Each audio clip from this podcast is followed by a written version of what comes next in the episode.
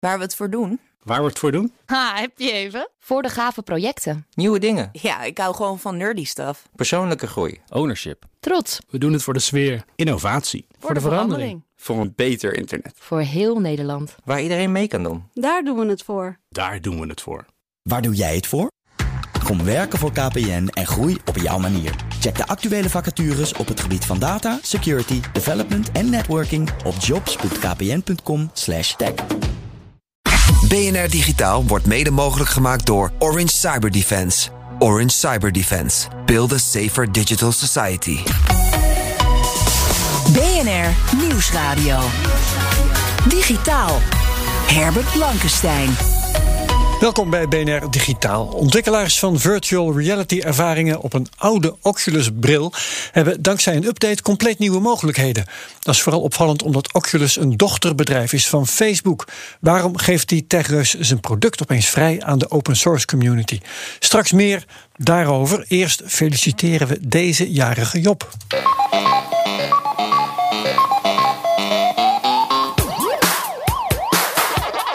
Ja, dat is natuurlijk Pac-Man, het wereldberoemde happertje van pillen, fruit en spookjes, viert zijn 40ste verjaardag.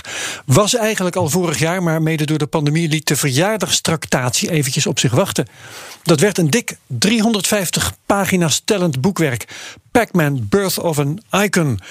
Het is de officiële biografie van Pac-Man en hij is geschreven door Arjen Terpstra. Ja. Hallo, Ja. Ehm, van videogame kunstbedrijf Cook Becker en nu hier. Hartelijk welkom Arjan.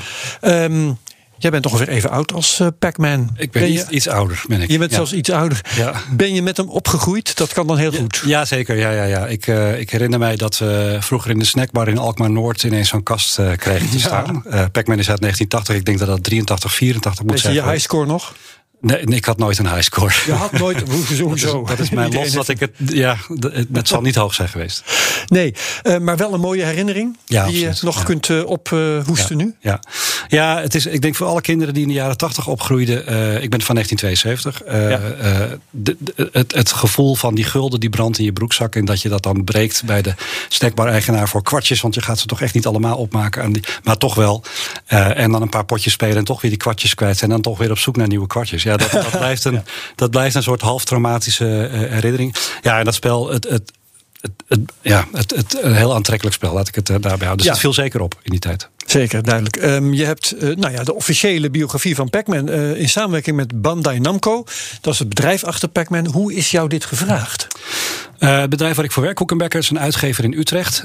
Wij doen vaker boeken over videogames. En wij zoeken contact met de, de, de uitgeverijen van die grote spellen. Dus we hebben al eerder een boek over Sonic the Hedgehog gemaakt voor Sega. Boek over Final Fantasy, een hele grote game voor Square Enix. Dus we waren al aan het praten met Japanse gamebedrijven. En ja, van het een kwam het ander. Ze zien de boeken die we voor anderen hebben gemaakt. En eh, toen kwam dit aan bod. Dus een paar jaar voor de verjaardag van Pac-Man hebben we gevraagd... van kunnen we een jubileumboek voor Pac-Man maken? En daar kwam gelukkig een ja op. Op zichzelf wel opmerkelijk dat er brood zit in boeken over games. Je kunt je ook afvragen welke gamer gaat er nou een boek kopen. Maar dat is dus blijkbaar wel zo. Ja, dat is zeker zo. En eh, dat merken we al langer. Wij verkopen ook eh, prints van, eh, van eh, kunstwerken uit games. Eh, omdat mensen toch, merken wij, op zoek zijn naar de herinneringen uit games. Ze hebben een ervaring. Eh, die digitale ervaring is prachtig en eh, maakt superveel indruk op het moment dat je het speelt. Maar daarna begint er toch iets van een nostalgisch verlangen te ontstaan naar... ja, wat heb ik daar gedaan, wat heb ik daar gespeeld, dat verhaal, dat was zo mooi. En, en die ervaring kun je maar één keer hebben. Hè, want meestal een spel is lineair, dus dan heb je dat verhaal een keer gesnapt. Eh, maar toch verlangen mensen daar naar terug op een bepaalde manier. Dus wij merken met de producten die we maken dat daar echt wel een markt eh, voor Ja, grappig. En dus met de boek ook. Ja, ehm, Pac-Man is, eh, ik zei het al, nog steeds iconisch. Hè? Nog steeds synoniem aan ja, het, het woord videogames bijna. Hoe komt dat? Hoe is Pac-Man zo'n icoon geworden? Nou, ik denk dat daar een aantal dingen voor het eerst bij elkaar komen. Kijk, vanaf 1971 worden er al videogames gemaakt. Er is videogames bestaan nu 50 jaar. De commerciële videogames moet ik zeggen. Eh, dan moet je denken aan titels als Space War, eh, Computer Space. Maar dan op een gegeven moment komt Pong als een eh, heel go- goed bekend voorbeeld als een, als een eerste spel. Dat wordt dan op een gegeven moment Breakout en dat worden andere spelletjes. En dat wordt dan op een gegeven moment Space Invaders. Nou ja, Space Invaders doet iets. Eh, dat is een, de eerste echte grote blockbuster hit. Die zowel in Japan als in Amerika heel groot wordt. Dan is eigenlijk die cultuur van arcade machines al neergezet. Maar dan doet Namco, dat bedrijf, uh, doet iets nieuws. Uh, zij voegen een iconisch figuurtje toe aan het spel. En dat is dan Pac-Man. Dus er wordt eigenlijk vanuit de Japanse tekencultuur, manga, anime. Een hoofdpersoon eigenlijk. Een hoofdpersoon wordt er. En er wordt een verhaaltje verteld binnen dat spel. er zitten kleine tussenfilmpjes zitten erin waarbij een spookje achter Pac-Man aanrent. En dan draait dat weer om. Dat is eigenlijk heel klassiek, een uh, beetje, beetje comic-achtig is dat gedaan. Ja. En wat blijkt, uh, gouden greep, dat icoonfiguur Pac-Man zelf blijkt supergoed in te zetten voor marketing en branding. Dus ineens kun je een, niet alleen een spel verkopen, maar je kunt je merk verkopen, je kunt je bedrijf verkopen. En dat doet dat bedrijf tot op de dag van vandaag. Want Bandai Namco is een beursgenoteerd bedrijf, wat nog steeds Pac-Man als mascotte. Uh, je zegt dus eigenlijk, de reclame heeft Pac-Man uh, zo'n icoon gemaakt. Ja, naast dat het spel natuurlijk heel goed is. Hè? Want laten we wel zijn, als het een idioot spel was geweest, had niemand ernaar omgekeken. Je, het is wel een, een mega hit geweest, om omdat het iets deed in de spelervaring. Het heeft ook iets met zijn uiterlijk te maken, denk ik. Hè? Dat uiterlijk sprak aan. En het, uiterlijk sprak dat, aan. dat happertje. Ja, en er zit iets in. Uh, iets de, sympathieks, iets aaibaars. Exact. De makers hebben echt geprobeerd om een beetje weg te gaan van die Space Invader-achtige games. Die ja. toen toch wel agressief waren en toch wel gericht waren op jonge mannen.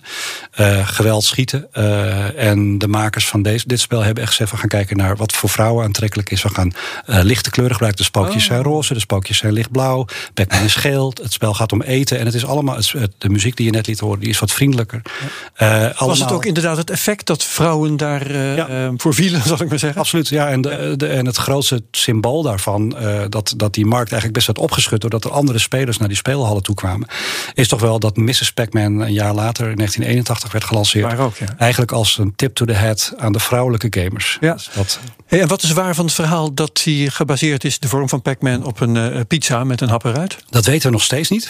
dat is een beetje schaamtevol om te zeggen als je net dat boek hebt gemaakt. Ja. Een soort definitieve biografie. Had meer research gedaan. Had ja. meer research. Nou, we hebben de maker Toru Iwatani hebben we deze vraag exact gesteld. Want hij heeft een interessante geschiedenis over 40 jaar van toegeven dat hij een pizza heeft gegeten. Wat de inspiratie was. En ontkennen dat hij een pizza heeft gegeten. Oh, dat heeft hij allebei gedaan? Dat heeft hij allebei gedaan. Dus wij hebben hem de ultieme vraag gesteld van wat is nou waar? Zeg het nou A of B. Ja. Heb je toen een pizza gegeten en uh, is dat, zag je toen Pac-Man liggen toen je een puntje uit die pizza pakte? Of is dat een onzinverhaaltje wat een beetje een eigen leven is gaan leiden? En hij is in zijn antwoord heel mooi in het midden gebleven. Dus ook in ons boek hebben we nog niet het antwoord op deze mythische vraag kunnen beantwoorden. Ja, en wat onderscheidt Pac-Man nou van Super Mario en de Pokémon en al die andere moderne iconen uit Minecraft en Fortnite en zo? Nou, onderscheiden, ik, ik denk dat je het echt moet zien als, een, als de eerste. He, dus uh, ja, wat onderscheidt, uh, ook Super Mario is het icoon, maar dan voor een ander bedrijf, voor Nintendo. En uh, Pokémon voor weer een ander bedrijf. Je, dat, dat is eigenlijk het, het de, de succesformule is daar begonnen. He, dus na, ja. na Pac-Man is ook de maker van, van Super Mario. Dat, dat die maakt eigenlijk allemaal schatplichtig. Ze zijn mega schatplichtig aan Pac-Man. En dat wordt ook gezegd, hè, Miyamoto, de maker van, van Super Mario en Donkey Kong, die zegt ook van ja, zonder Pac-Man geen Donkey Kong, waar dan Super Mario als eerste is. Ja, ik heb ooit een CD gehad uh, met, ik geloof, 100 uh, Pac-Man versies. want je kunt natuurlijk heel veel ja. aan die ja. spelre spelregeltjes tweaken. Je kunt de, de, de Pac-Man kun je zelf veranderen. Je kunt het doolhof veranderen. Je kunt nou ja, de spookjes en de, de, de, de pilletjes die. Um, hebben we nou eigenlijk allemaal een ander spel gespeeld? Of uh, is er een standaard Pac-Man? Nou, ja, inmiddels denk ik dat, dat per generatie er wel een aantal Pac-Mans zijn langsgekomen. He, dus dus uh, op verschillende consoles, ja. verschillende speltypes. Ik denk toch wel dat de, de klassieke arcade versie gewoon altijd boven... Uh, hoe zeg je dat... de, de, de, de norm is gebleven. Ja, norm. He, ja, ik, ja. uh, ik weet, er zijn een aantal spellen die echt wel worden gezien als beter. Uh, maar als, ja, ik heb natuurlijk heel veel naar gekeken. De, dat oorspronkelijke spel dat zit wel zo vernuftig in elkaar qua techniek. Met de technologie van toen. Uh, dat het eigenlijk in zijn essentie gewoon echt zo heel goed is. Eh, dat is interessant dat je dat zegt, technologie van toen, maar de technologie is wel doorgegaan. En eigenlijk is Pac-Man nooit meegegaan. Eh, eh, 3D-versies, high-res versies, versies met in-game purchases en weet ik veel. Nee, nou ja, we, nou ja, ja en nee. Uh, het laatste spel wat uitkwam was voor de Switch vorig jaar. Uh, Pac-Man 99, waarbij Ja. je 99 spelers om de trofee speelt. Uh, dat is een Battle Royale. Je, je, je, Oké. je- en dan online. Dus zulke uitzinnige versies zijn er toch ook weer wel. Die zijn er ook weer gemaakt. En ik, ik moet zeggen, dat vond ik een heel leuk spel. Ik ben één keer zevende geworden, dus ik vond mezelf een hele, hele bink. Maar de, wordt het spel ook leuker. hè? Ja, maar het, het blijft dan ook weer, als je er goed naar kijkt, dan blijft toch de essentie blijft datzelfde Pac-Man-spel. Alleen een aantal eh, power-ups die er, die er Ja. vroeger niet waren en technologieën die, niet, die toen niet mogelijk waren. Het is natuurlijk een online spel wel zijn 99 spelers die in hetzelfde, hetzelfde gevecht plaats, plaatsnemen. Ja. Maar het is nog steeds dezelfde kleurrijkheid, dezelfde speelsheid, dezelfde, dezelfde lol die erin zit. Dus ja, ik vind het toch wel. het is een evergreen, denk ik. Ik heb veel gehoord van een wereldkampioenschap Tetris. Dat schijnt nog steeds te bestaan. Super Mario. Um, is er een, een competitie in Pac-Man ook nog? Uh, niet met de oude, want er is, een, er is namelijk een einde aan het spel. Het, uh, in, op, uh, op level 256 glitcht het spel. We, leggen, we leggen dat uitgebreid uit op pagina 256 trouwens. Oké, okay, goed. Uh, dan gaat het spel stuk. En dat betekent dat er de helft van het scherm wordt, is een jumble van allerlei tekentjes. Daar zit een technische reden achter. Dus elk kampioenschap eindigt daar? Ja, je kunt alleen nog kijken hoe snel je bij dat punt bent. Maar meer eer is er niet. Het aantal punten blijft altijd hetzelfde. Ja, ja, ja. Uh, wat wordt het volgende boek eigenlijk? Ga je ook een biografie van Super Mario schrijven bijvoorbeeld? Nou, dat, ja, die staat altijd op ons verlanglijstje. Maar Nintendo is een moeilijke, moeilijke partij om, om, om die vraag aan te stellen om allerlei redenen. Uh, nee, er zijn allemaal wensen van, uh, van uh, boeken die, van klassieke gamefiguren die we ook heel graag zouden willen doen. nu zijn we net klaar met Pac-Man, dus daar gaan we even goed van genieten. volgend jaar Mrs. Pac-Man, ja, wie weet. Ja, ja, en nog andere projecten in de pijplijn? Prins. Ja, voor het bedrijf uh, worden er weer nieuwe prints. We gaan uh, een mooie Ghost of Tsushima prints deze week uitgeven. Okay. En uh, we hebben het Deathloop prints uitgegeven. Er is van alles op de website te vinden. Oké, okay, voor dit moment bedankt Arjen Terpstra van Koek Becker, auteur van Pac-Man Birth of an Icon. Het boek verschijnt deze maand trouwens. En blijf erbij voor het volgende ontwerp. BNR Nieuwsradio. Digitaal. Herbert Blankenstein. Facebook heeft tussen het ontkennen van allerlei misstanden door de mond vol van het metaverse. Aaneenschakeling van virtuele werelden moet eerst nog wel gebouwd worden. Maar de eerste fundamenten zijn de afgelopen jaren al gelegd via het dochterbedrijf Oculus. U weet wel, de pionier van uh, uh, de virtual reality brillen. Dus valt het op dat een bepaalde bril, de relatief eenvoudige, maar wel populaire Oculus Go, nu is vrijgegeven voor de open source community. Maar hoe past dat dan in Facebook's strategie? Snijden ze zichzelf niet mee in de vingers hiermee? Uh, daarvoor, daarover praten we in de studio met game-expert Arjan Terpstra van Koek Becker. Hij is hier nog steeds. En op afstand met Pascal Kramer. Hij is virtual reality ontwikkelaar, medeoprichter van VR Lab. Welkom Pascal. Uh, goeiedag. Hallo. Um, hoe zou jij het huidige VR-landschap beschrijven als de ontwikkelaar die je bent? Uh, ja, uh, nieuw, uh, erg dynamisch en redelijk vergelijkbaar eigenlijk met het begin van internet. Ehm, waar eigenlijk elke maand weer nieuwe zaken en technologische ontwikkelingen opdoken. Um, en ja. dat is dynamisch voor onze ontwikkelaars, maar ook nog redelijk onbekend Ja. voor potentiële klanten. en Vol belofte, maar nog niet af. Ja, klopt. Ja, en ehm, is Oculus en is dus Facebook in dat veld nu de grootste, belangrijkste speler? Ja, is zeker een hele grote speler. Eh, eigenlijk wel leading in eh, de hardware die eh, gemaakt wordt. Ehm, en dat is heel mooi, want er is heel veel in geïnvesteerd door Facebook in die hardware. Eh, maar het is ook een beetje spannend, want ja, zoals al aangekondigd, Facebook heeft niet zo'n goede track record eh, als het gaat om privacy. Nee. En dat is met een VR-bril, eh, eh, ja, wordt dat nog meer dan alleen met het sociale netwerk eh, van Facebook. Zeker. En, en dan eh, denk je aan een dreiging die boven de markt hangt, zal ik maar zeggen. Maar merk je ook nu al iets van de dominantie van Facebook in je werk? Ja, absoluut. Wat dan? Absoluut. Ehm, wij maken eh, simulaties voor bedrijven en instellingen. Eh, en die mogen van de, eh, de nieuwste bril eigenlijk niet gebruik maken. Want dan moet je per se met een Facebook-account inloggen. En je mag hem niet zomaar afgeven aan anderen. En dat is natuurlijk eh, ja, zijn- is geen werkbare situatie in een, in een, ja, een, een, een, bedrijfsomgeving. Nee. En heb je dan ook inderdaad geen alternatief voor de spullen van Facebook? Dat, er moet toch wel iets zijn? Ja, dus er zijn alternatieven, dat zeker. Eh, die zijn niet zo geavanceerd. eh, en eh, ja, ze hebben gewoon een kleinere positie in de markt. Waardoor je ook wat meer stappen zult moeten ondernemen om je, applicatie daarop te releasen. Ja, ja, ja. Dus, dus de voorkeur voor een ontwikkelaar is natuurlijk wel om te ontwikkelen voor de hardware die het meest standaard is. Ja, en, en, en het de beste kwaliteit geeft. En dat is die van Facebook, de Oculus. Dat is op dit moment die, nee, is, de, uh, ja, is de, de, de Quest 2 van, uh, ja, van uh, ja. Oculus. Ja. De, de, Quest 2, precies. nou gaan we het hebben over John Carmack. Hij is een icoon onder videogamemakers. Hij kwam 30 jaar terug al met het schietspel Doom. Arjan zit hier te knikken. Hij is bij de Oculus betrokken als technisch adviseur. Heeft gevochten voor die open source toegang tot de Go VR-bril. Arjan, wat voor vent is die Carmack? Uh, nou, je hebt zeg maar techneuten en je hebt legendarische techneuten. en uh, dit is er één van. Het is in de videogame community, de, de, de bouwerswereld. Uh, ik denk dat Pascal hem ook wel zal kennen. is dit een, een, figuur dat als eerste met 3D-modeling gewoon ontzettend aan de slag ging. En met Doom en Castle Wolfenstein ja, voor het eerst hele, hele speelbare 3D-games bouwen. Ja. Uh, ja, dat is een wizard. Die man die, die snapt dingen die we niet snappen. En uh, ja, ik ben heel benieuwd wat zijn redenatie is voor deze, deze stap. Ja, kun jij dat uh, vertellen, Pascal? Wat Carmack heeft bewogen om zich hiervoor in te zetten? Ja, hij heeft natuurlijk met, met Doom en Wolfenstein natuurlijk ook al de, de, de modding geïntroduceerd. Hè? Dat, je, dat je eigenlijk als, als speler je eigen aanpassingen kon maken. Dus okay. een soort open source van alle letteren. Um, wat zijn beweegredenen zijn om dat binnen Oculus voor elkaar te krijgen, dat weet ik niet. Um, ja, ik vermoed dat Oculus en Facebook in, hierin is meegegaan. Uh, dat dat een strategische keuze is uh, geweest. Van de kant van Facebook bedoel je? Van de kant van Facebook, ja. Ja, uh, laten we het over die uh, strategische keus dan even hebben. Want um, aan de ene kant kun je zeggen, als uh, die verouderde apparatuur toch nog in de vaart blijft, dan is dat goed voor Facebook, want dat um, houdt de markt groot.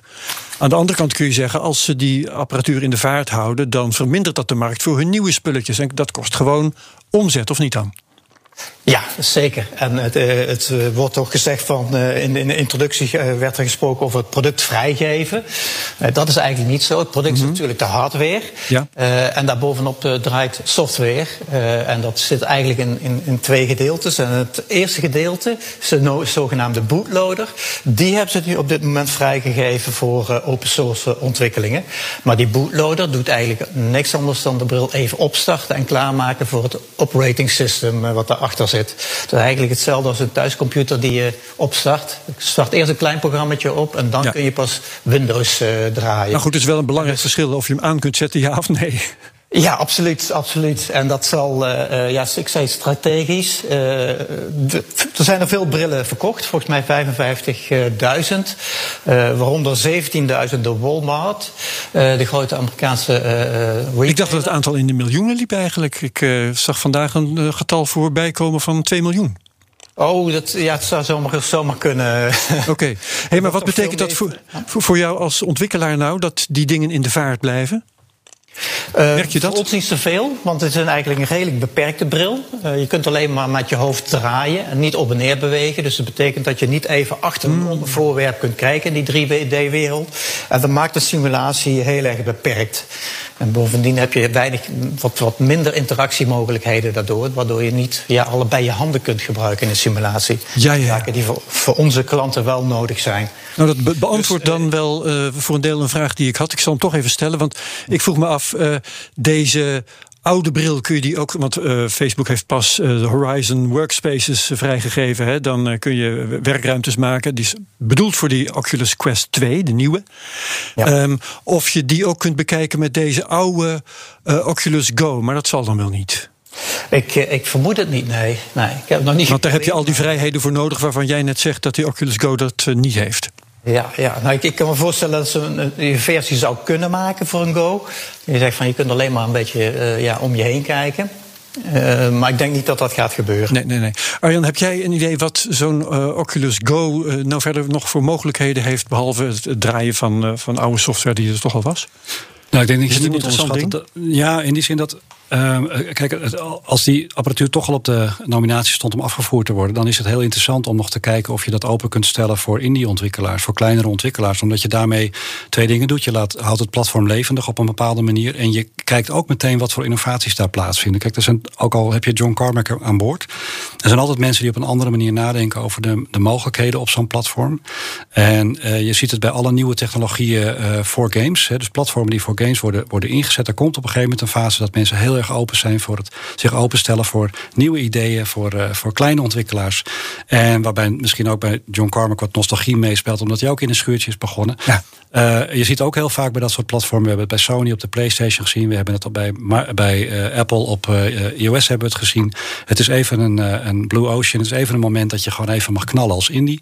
Dan worden alle goede ideeën worden van je gepikt. En dan kunnen de grote jongens kunnen verder. Precies. Ik denk dat het in die zin ook een beetje een soort PR-moment is om te zeggen van kijk, indies, ja. we denken wel degelijk aan jullie. Ja. we zijn niet alleen maar die, de evil eh, empire Facebook, maar we zijn ook, staan ook nog open voor innovaties en kleine bedrijven. Uh, ik denk dat het een beetje cynisch is. Ik begrijp het. Uh, Pascal, denk jij dat, dat zo'n Oculus Go verder nog uh, überhaupt een rol kan spelen in het metaverse, waar uh, Facebook zo mee schermt de laatste tijd? Um, nee, ik denk niet dat uh, die, die Go daarin zal worden meegenomen. Een metaverse, uh, zoals dat gehyped wordt nu, ja, behelst natuurlijk veel meer interactiemogelijkheden dan met een Go mogelijk is. Ja. Maar mogelijk heeft, hebben die twee zaken ook met elkaar te maken. Is dat Facebook heeft aangekondigd dat ze 10.000 developers willen inzetten voor het ontwikkelen van de metaverse binnen Europa. En dat het eigenlijk ook een, een, ja, een soort handreiking is, een symbolische handreiking van de open source stelling van die bootloader uh, richting de developers community. Dat is ja. Uh, ja, dat is dat een eigenlijk ook, maar ja. mogelijk ook tegen uh, richting de EU. Zeg van kijk, hè, we zijn wel open.